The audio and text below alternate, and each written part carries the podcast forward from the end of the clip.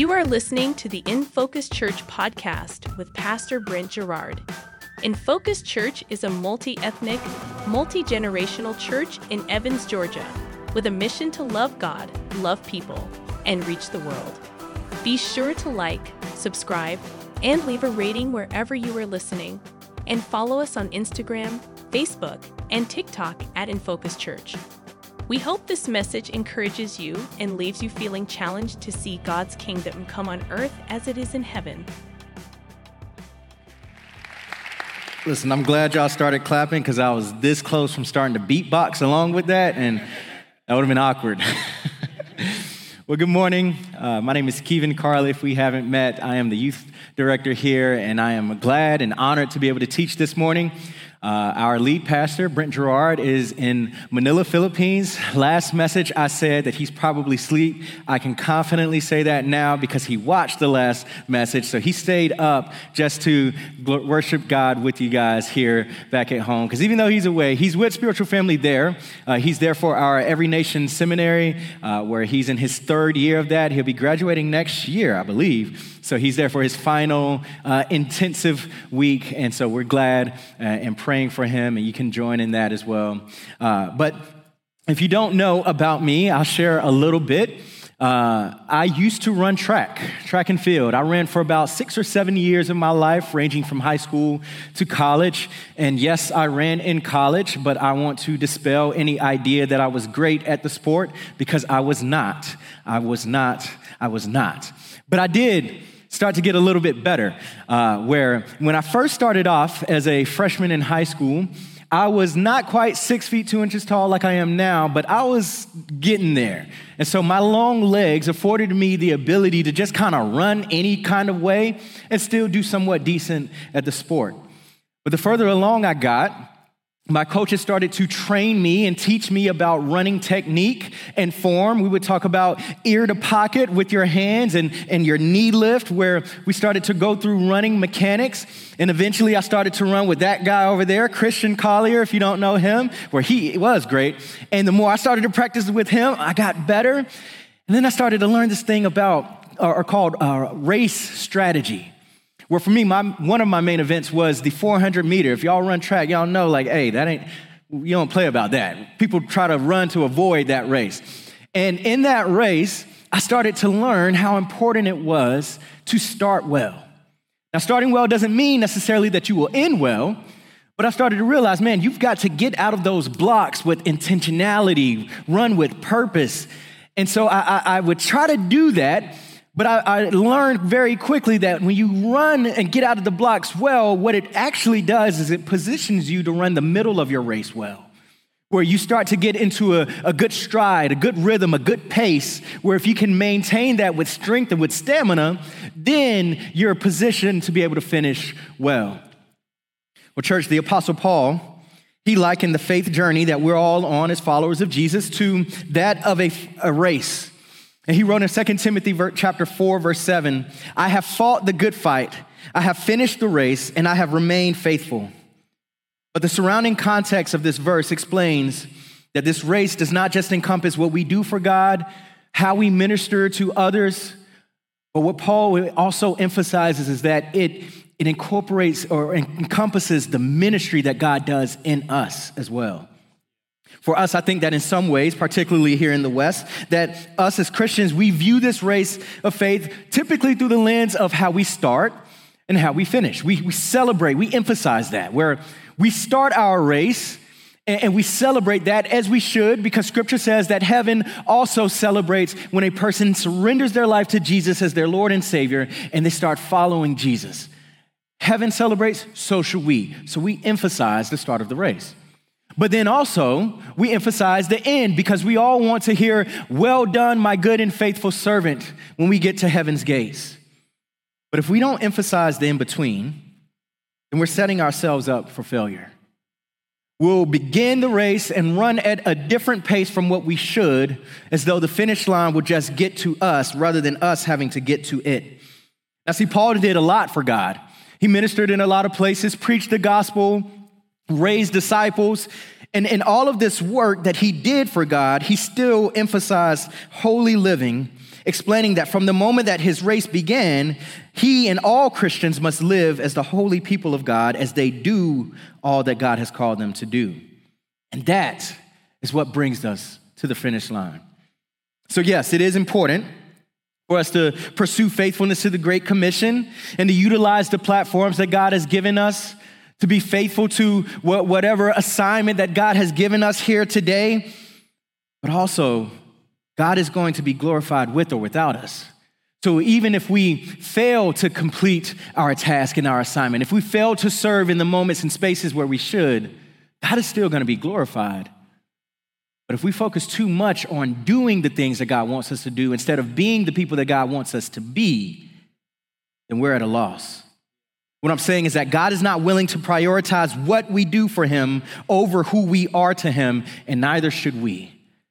So our ears should perk up a little bit. Our eyes should, should narrow in and, and make sure that we're paying attention to exactly who it is that God wants us to be, because who we are precedes what we do. And we find who we are in 1 Peter chapter 1, verses 15 through 16. It says, But now you must be holy in everything you do, just as God who chose you is holy. For the scriptures say, You must be holy because I am holy. See, God, as the author and the perfecter of our faith, He begins the race for us. He makes us clean. He makes us holy. He makes us pure, and He starts our race, but we play an active part in taking steps of faith to get to the finish line. Steps of surrender, steps in holiness, and it's our responsibility to make sure that we step with purpose and with intentionality, that we're being careful to our running technique or our form so that we can run at the pace and at the stride that He has called us to.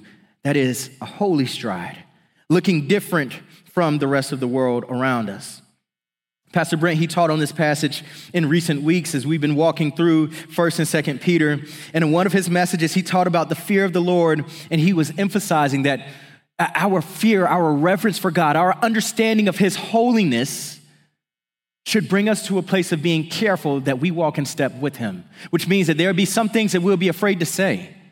There'll be some things that we're afraid to do, some, some thoughts that we'll be afraid to let linger in our head if we're aware of God's holiness because we know that we're called to live in holiness as well. So let's look at what that means. The definition of holy that we can, can write down if we're taking notes online or you're here in person is holy means pure, sinless, sacred, separate, or set apart. What This describes our God. And Dr. Tony Evans, he, he presents it well. He says, God is distinct from his creation, he's set apart. He is unstained by sin and is the standard of righteousness. And although there are verses that say that God is love, and that God is sovereign, he is never described in the Bible as love, love, love, or as sovereign, sovereign, sovereign, but the angelic wings emphasize that God is holy, holy, holy. And this perfect holiness is at the heart of his other attributes, where everything about him is in a class by itself, it's set apart, and he calls his people to pursue holiness by seeking to please him in every dimension of their lives. We just sang about God's holiness that there is no one like him, no one beside him, no one above him. And Leviticus puts this holiness in, in perspective for us, or in particular for the people of Israel, as we're looking back in the Old Testament in chapter 11, verse 45. It says, For I, the Lord, am the one who brought you up from the land of Egypt, that I might be your God. Therefore, you must be holy because I am holy. Where First Peter echoes this Old Testament passage where uh, uh, as, as they're looking at, at, the group of people that this is written to and about moses is actually authoring this passage and, and he's communicating this to the people of israel. Where he, as pastor brent spoke about it recently he was saying that god was, was effectively saying hey listen israelites i want you to be my people but before i ask you to do something for me i want you to see all that i've done for you. So god is calling them to remember the god who pursued them the God who sent plagues that spared the Israelite people, the God who sustained them in their suffering, the God who delivered them from slavery in Egypt, who split the sea that allowed them to walk through to safety, the God who led them through the wilderness, being faithful to promises to their ancestors. the God who provided food to satisfy their hunger and water to quench their thirst. This is the God who is revealing himself to the Israelites and saying, Hey, I want you to trust me and obey me. But let me show you why I'm worthy of your obedience, why I'm worthy of your surrender. Do you recall the ways that God has worked and maneuvered in your life, proving and demonstrating that He's worthy of your trust and your worship? How God has shown your might, his might to you, his power and his love and his compassion. Do you recount his goodness and remember it and thank him for his mercies that are new every morning and his grace that is sufficient? I think it's important that you and I make a daily habit of that because there's a correlation between what we think about God and our willingness to trust and to obey him. If we keep with our illustration of the race, there's a correlation between our awareness of how God started the race that we're on and our ability and willingness to keep at the pace that He set for us. If we forget the power of God, who made us holy, then it'll certainly seem impossible to live in obedience to the commands of His word. It'll certainly seem impossible to persevere through the temptation before us, and holiness will seem out of reach at best, or at worst, not worth pursuing at all we fail to see and behold the holiness of God, the one who set our pace by making us holy, we won't find the value, the worth, the importance in surrendering to his will for us. But he expects us to live as holy people, walking in step with his purity that he has given us and counted to us as righteousness because of the work of Christ on the, car, on the cross as we put our faith in him, which means that our speech, our actions, our thoughts, and even our motives should be holy and pure before God. They should be sinless and set apart, pure. Which brings us to a point of reflection. If you examine your life right now, do you resemble the holiness of God or do you resemble the ways of the world? If we break it down by category and the way that we interact and engage with our spouse, is there a humble submission to one another out of reverence for Christ himself? Husbands, are you loving your wife the way that Christ loved the church and laid his life down for her? That's a standard of holiness in marriage. Are we, are we resembling the holiness of God in the way that we parent our children? In the way that we treat those that we don't like, or in the way that we treat those who don't like us? In the way that we treat those who believe different from us or vote different, or the way we speak about them and those who support different organizations and ideologies. Do we start to sound like the side that we lean on more than we sound like the God who loved us enough to send Christ to die for us? See, my concern is that although we are people of God, made holy by the work of the Son of God, that we can embrace a cultural Christianity that will ultimately adopt the leanings and the habits and the behaviors and the thoughts and the speech and the motives of these different identities a Southern identity, a personal preference, a conservative or liberal identity, an ethnic identity, a gender identity, a sexual orientation. We can start to lean to one thing and let it speak for us and let it lead our actions and our thoughts more than we let the Word of God, more than we let the leading of His Holy Spirit. What is your standard of holiness?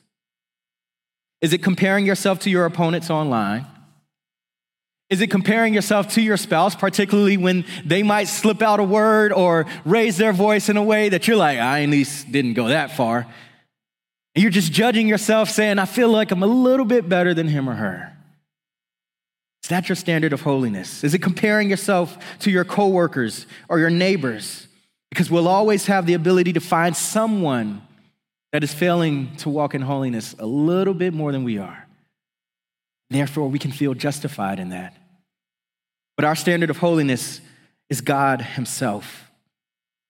So let's look at what happens when our standard of holiness is off. When we are comparing ourselves to the person we're sitting next to, the people we interact with online, the people at our job, when we're trying to compare ourselves to them instead of to God Himself, when we fail to behold His holiness in a manner that should lead to carefulness in what we say, do, and think.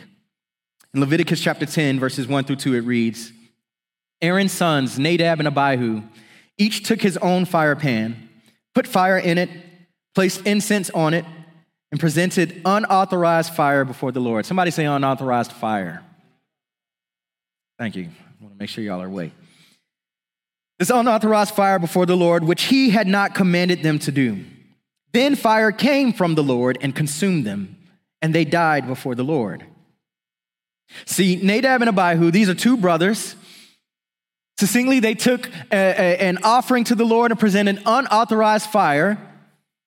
And this is described here, even though it's brief, it's articulated because there's a special context that we have to understand why all of this is important. It may seem harsh, it may seem strict, but ultimately it's pointing out the holiness of God and what it looks like when someone fails to behold his holiness and act in our own ways because of that. As Levite priests, these sons of Aaron the high priest, they were charged with leading Israel to be holy. And the way that they did that was, was twofold. On one hand, they presented sacrifices on behalf of the Israelites so that they could be cleansed and forgiven of their sin and made holy. But then on the other hand, as leaders, they were expected to demonstrate what holiness looks like, what faithfulness and obedience to God looks like. So these two brothers, their sin was that they offered this unauthorized fire before God. And even though it, it is theorized about what exactly it mean, did they get coals from a place they shouldn't have gotten? Did they use a different incense from what should have been used? But the moral of the story is that they disobeyed God. It was not what God had commanded, where God had given careful instructions saying, Aaron, Moses, this is how the priests are to offer sacrifices. This is what it should look like. These are the steps. This is what they're supposed to use. And by lifting this unauthorized fire, Nadab and Abihu outskirted God's will and said, We'll do what seems right to us. They treated God's holiness as irreverent thinking that they could come up with some concoction that should be acceptable to God simply because they gave an offering, even though it was not what God had carefully instructed. For them to have been holy and revered God and beholded God's holiness would have meant that they would have carefully meditated on and written down what God had instructed. To be carefully obedient and intentionally faithful to what He had commanded, but instead, they took matters into their own hands. And I believe that you and I are prone to doing the same. I think one of the, the clearest ways, if we're honest, and this is what this message is a call to self examination. If you're expecting some type of checklist of what to do to be holy, you're not gonna get it because it doesn't exist. We will never fully be obedient and faithful to all that God has called us to. And that should free you while also challenging you to approach God in a, in a holy way, knowing that reality.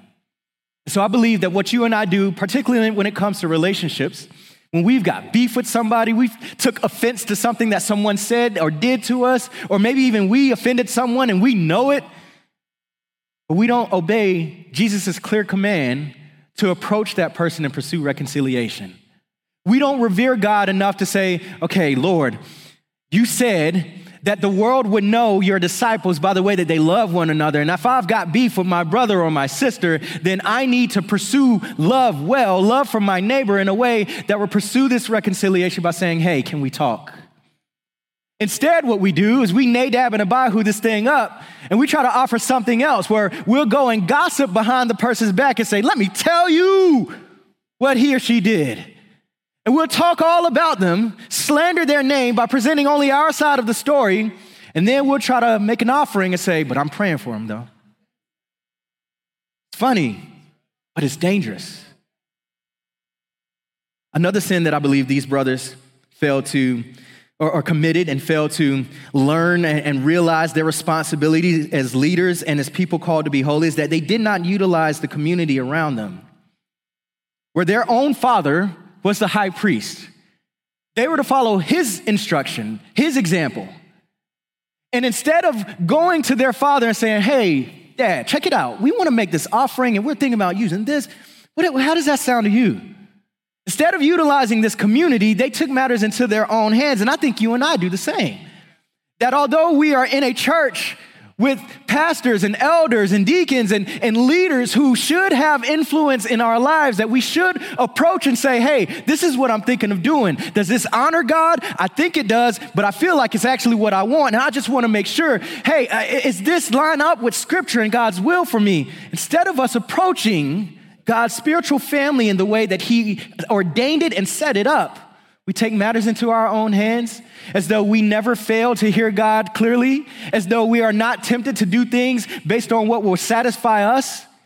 We fail to use the community that God has given us. We fail to approach our brother and sister and say, I've got some sin that I'm struggling with. And James wrote that I should confess my sin that I might be healed. So let me run to you instead of waiting on you to ask me how things are going. We commit the same sin as Nadab and Abihu. Sure, this is the Old Testament, and we don't lift sacrifices like this anymore. But if we're not careful to read and write down and meditate on what God instructs for us as His people, that we may walk in the holiness that He has provided for us through the sacrifice of His Son, then we too can offer God half obedience by doing what seems and feels right, even though it dishonors Him. Let's look at another scenario. In the Old Testament, 2 Samuel chapter 6, verses 1 through 8. It says, Then David again gathered all the elite troops in Israel, 30,000 in all. He led them to Baalah of Judah to bring back the ark of God, which bears the name of the Lord of heaven's armies, who is enthroned between the cherubim. They placed the ark of God on a new cart and brought it from Abinadab's house, which was on a hill. Uzzah and Ahio, Abinadab's sons, were guiding the cart that carried the ark of God. Ahio walked in front of the ark and David and all the people of Israel were celebrating before the Lord, singing songs and playing all kinds of musical instruments lyres, harps, tambourines, castanets, and cymbals. But when they arrived at the threshing floor of Nacon, the oxen stumbled, and Uzzah reached out his hand to steady the ark of God. And the Lord's anger was aroused against Uzzah, and God struck him dead because of this. So Uzzah died right there beside the ark of God. This is another difficult passage. That if you look at it, like I did upon first reading it, and I talked to, to Emerson about it, who recently taught about the uh, uh, equip class on the Old Testament. It's easy to look at this and say, God, that's overkill. It's too harsh. And I think it depends on our approach to his holiness and our understanding of it. See, this ark was holy, it was sacred, and God had given clear instruction in the book of Exodus of how it was to be built, how it was to be carried, how it was to be approached and handled. Where God instructed that there be rods placed on each corner of the ark so that it could be held by the rod instead of being touched. And God clearly explained hey, if it's touched, it will die because this ark was special. It wasn't just a normal piece of furniture, it was kind of box shaped, but it carried the stones with the Ten Commandments. And, and on top of it was this thing called the mercy seat, where it's the place where God would meet with Moses. And so it carried God's presence. It was symbolic of God's presence. And therefore, to touch it would have been like to approach the holiness of God, which is impossible for us as sinners. So God had a desire, despite him being holy and set apart and being far off, God still had a desire to be present and near to his people. And so he utilized this ark to say, Hey, I'm here with you, but you still got to approach me carefully. Follow the instructions that's been given. So here in 2 Samuel, Uzzah would have known this he would have been raised, he was a priest who was probably carrying this and would have known the history and the instruction. But in this moment where the ark started to fall, he probably had even a good intention of saying, I don't want this to hit the ground and get dirty and defiled. This is holy, but this ground is not holy, so let me support it and make sure it doesn't fall. But despite this good intention, the sin of Uzzah was that he thought that his hands were holier than the ground. He thought that he, as a sinful man, could do a better job at protecting God and his presence than God himself. The sin of Uzzah. One commentary explains it. The harshness of the Lord's discipline must be seen in the light of his absolute holiness, which requires that sacred tasks be done in a sacred manner. Meaning that if he had a right view of God's holiness, that he also would have had right view of his sinfulness. And he would have viewed the delicacy of the ark with the right view that he, even as a priest, must not touch it.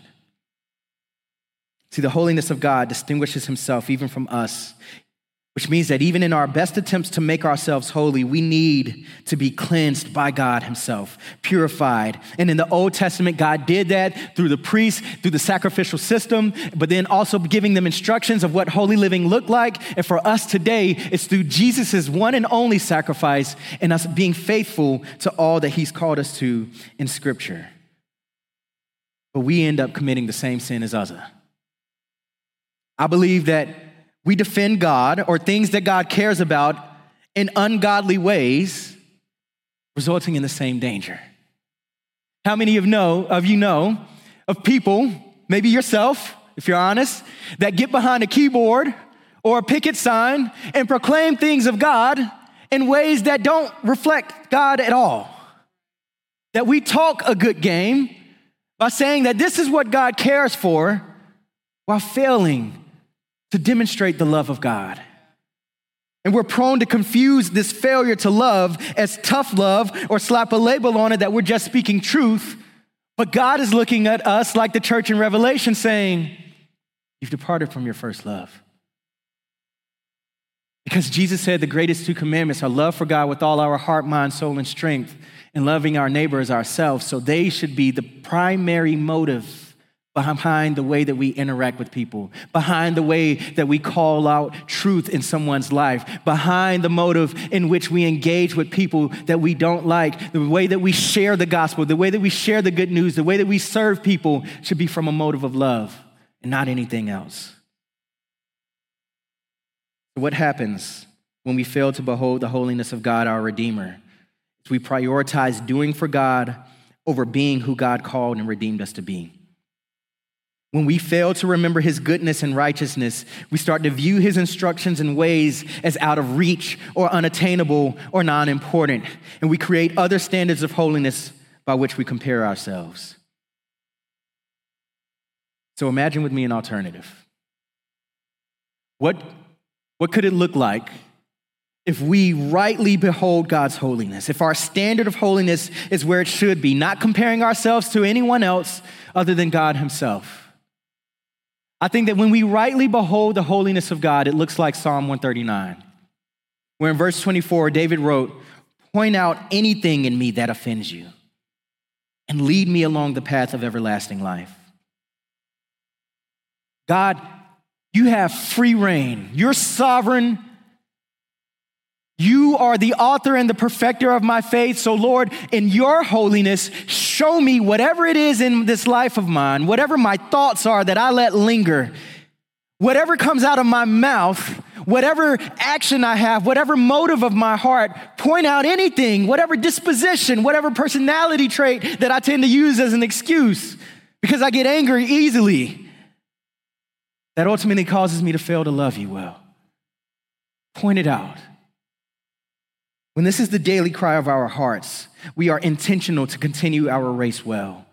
Instead of getting stuck at the start, instead of just hoping for a good end, we're positioned to run at the pace that God has called us to.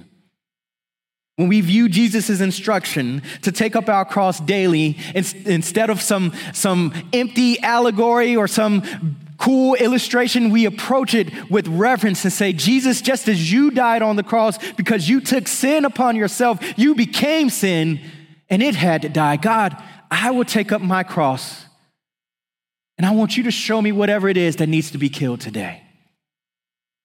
My pride, my impatience. God, whatever thoughts that I have that really are irreverent of your holiness, but I let it slide because it's just what guys do. Because it's the ways of the world, because all my friends do it, because my coworkers are worse than me. Whatever these areas are, God, show me, cleanse me, forgive me, and help me to walk in your ways. We do this because God doesn't just want us to start our race, but He wants us to complete it. And we complete it by taking intentional steps pursuing faithfulness to Him. As a sprinter, if you imagine a race where maybe you're watching the Olympics and you've seen the videos where someone will start a race, but an injury will ultimately keep them from finishing it. Maybe at least finishing it the way that, or at best finishing it the way that they wanted to, but they'll still try to, to, to crawl across the finish line. I've seen a video where a father came out on the track to help his son cross the finish line. But have you ever seen a race where someone breaks out of the blocks? They start their race with intentionality, with intensity, and they're sprinting at a world record pace. But then all of a sudden they just stop because they're tired. Or maybe they don't stop but they start slowing down and running at a different pace as though that 400 meter sprint has actually turned into a 5K. And now they're just trotting around the track. It would be an embarrassment for themselves and their own name, but also for the country that they represent and their team and their coaches. For you and I, if God has called us out of the blocks, He started our race in holiness as the author and perfecter of our faith, and we start running at a pace more like the world, we are poorly representing his name. We're to reflect his goodness while pointing to his greatness. And instead of doing that with holy living, we start to look more like the world, representing a different culture, representing a different organization, a different belief that ultimately Jesus did not die for us to live up to. Instead, we should embrace accountability and do what James said to confess our sins to one another that we may be healed.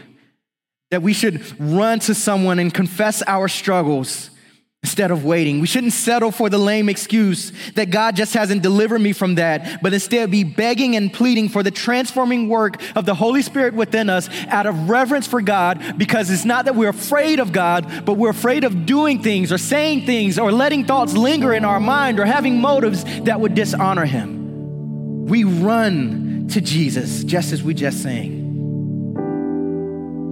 See, this is what I desire for us. Last week, Pastor Bomi, she said that God's got some great things in store for us as corporately as a church, but then even personally within our lives. But I believe that, that she would agree also that as we're waiting, we're not twiddling our thumbs and just opening our hands to receive a blessing, but that we're lifting our hands in surrender. Thank God. Whatever it is that you want to do in me do it. I don't want to be so focused and consumed by doing for you to where I fail to see what you want to do in me. So, God, have your way. And I believe that if we approach God with this right viewing of His holiness and the standard that He calls us to, we'll be in the middle of our race, running at the pace that He's called us to, but there's actually benefits to that. See, when we rightly understand God's holy standard, His glory becomes more clear to us, and so does His presence. When we truly can wrap our brains around the holiness of God, not that we'll ever perfectly be able to do it, because the creation will never be able to fully understand the Creator. But as we open this Word, we start to see him more clearly. We understand him in more intimate ways. We're able to trust him more faithfully. And when we rightly behold his holiness, we ultimately have two choices. We can walk away in self pity because we're so overwhelmed by our own sin and we know that we don't deserve the nearness of God. And although that is true, the more that we see him, we also see, we don't just see the holiness, but we see the love and we see the sovereignty. The love that where he should have stiff armed us, he actually offered his hand and said, I want you close. And I want it so bad that I will give my only begotten Son so that those who believe in him can have eternal life. This clearer perspective helps us rightly recognize that this God should have nothing to do with us, but he chose to pursue us and to be near to us, not because we earned it, not because there was something that we did that made him go, Oh, I'm impressed with that, but simply out of his deep love for us. You see how glorious our God is? Do you see how holy He is and how worthy He is of our trust and our obedience and our reverence and our surrender? Do you see the presence of the one who gave His Holy Spirit to dwell among us? Where again, in the Old Testament, there's the sacrificial system but in the New Testament, Jesus was the one and for all sacrifice where those who trust him as Lord and Savior are adopted as sons and daughters. But that Jesus himself didn't leave us empty handed, but he gave us his Holy Spirit to empower us to live the life of holiness that he has called us to. this should bring us to a deeper surrender, a deeper moment of reflection, a deeper abiding in Him as we lift our word, daily pursuing Him with reverence and with eagerness to die. Isn't that ironic? God, today, what is it that you want to do in me? Yes, I want to do for you, but first do in me, Lord. That all the glory and the honor would be given to you. That I won't just look for the big ways that I can serve you, but that as you expose my impatience towards my family, I'll surrender even that. That as you expose my thoughts about people, even though I smile in their face, that I'll recognize my hypocrisy. That I might feel like I'm doing decent enough because I'm at least not saying some things, but God, that I want total holiness for your name's sake. And God, I'm asking you to even purify my mind and my thoughts, purify my motives, God, that I might put your love on display in the genuine way that you do for me. This echoes what we say here at In Focus who you are precedes what you do if we recognize who we are, who God has made us as holy people, and we run with vigor and zeal and passion for the glory of our God who loves us and who we love, then as we keep at that pace, being faithful to what He's called us to, then doing for Him will be even sweeter. It'll bring even more zeal, even more delight because of the intimacy that we carry with Him in the process. So now calls the moment of response.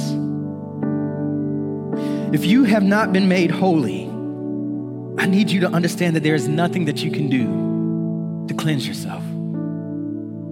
It's not, well, let me stop this particular sin.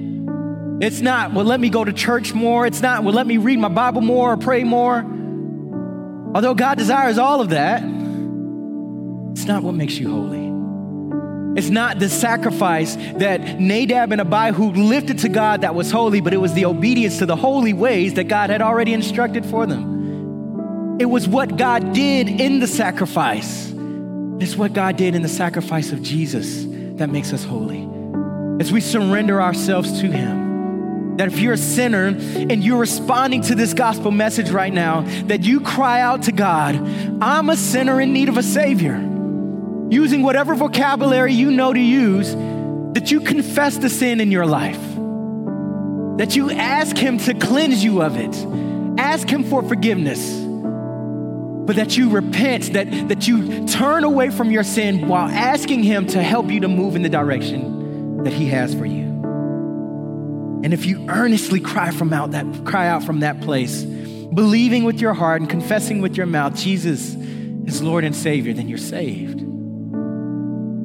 But if you're someone who in this moment, these moments of reflection, you're being honest with yourself, that maybe you wanted just a, a checklist to say, all right, do this, don't do that you're aware of some, some predispositions that you have, some, some thoughts and inclinations.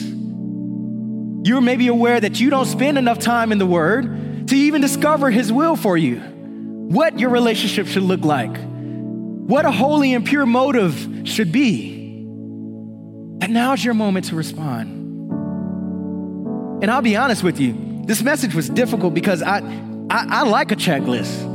And there's a part of me that desired to be able to leave here and have people going, all right, yeah, yeah, yeah.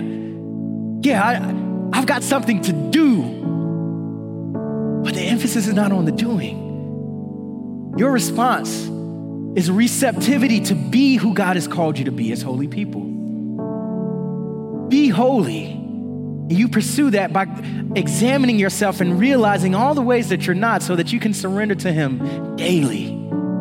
Daily repentance daily confession, daily repentance, daily asking for grace, daily utilizing community, and it seems mundane and it seems boring compared to all the things that we could do for Him, ministering to others. But when we actually say, God, do your ministry in me, He experienced the closeness that He intended, the closeness that He sent His Spirit for. So that as we be holy people, we can do what He's called us to do and experience the joy that is only available as His sons and daughters because of what Christ has did as He started our race, set the pace for us to continue, so that one day we'll hear, Well done, my good and faithful servant. Let's pray. Heavenly Father,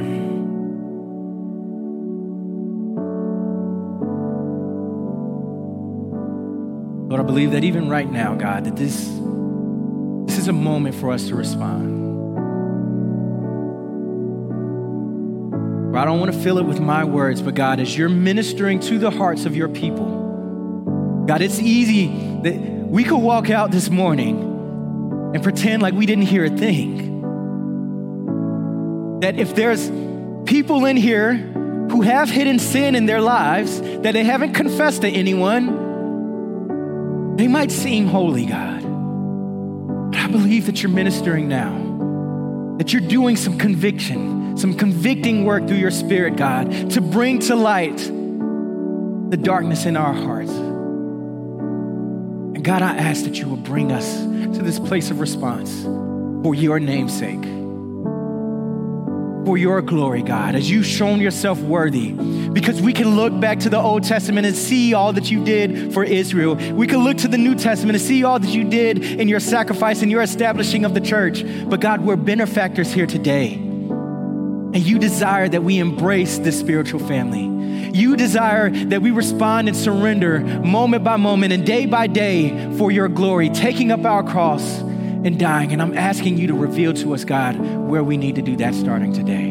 I'm asking that you empower us to actually examine ourselves with honesty and with reverence, that you will help us to behold your beauty and your holiness, God, because you're worthy. And God, that you will bring us and sustain us in this race to keep the pace that you've set for us, God, in your glory, for your name's sake, in Jesus' name.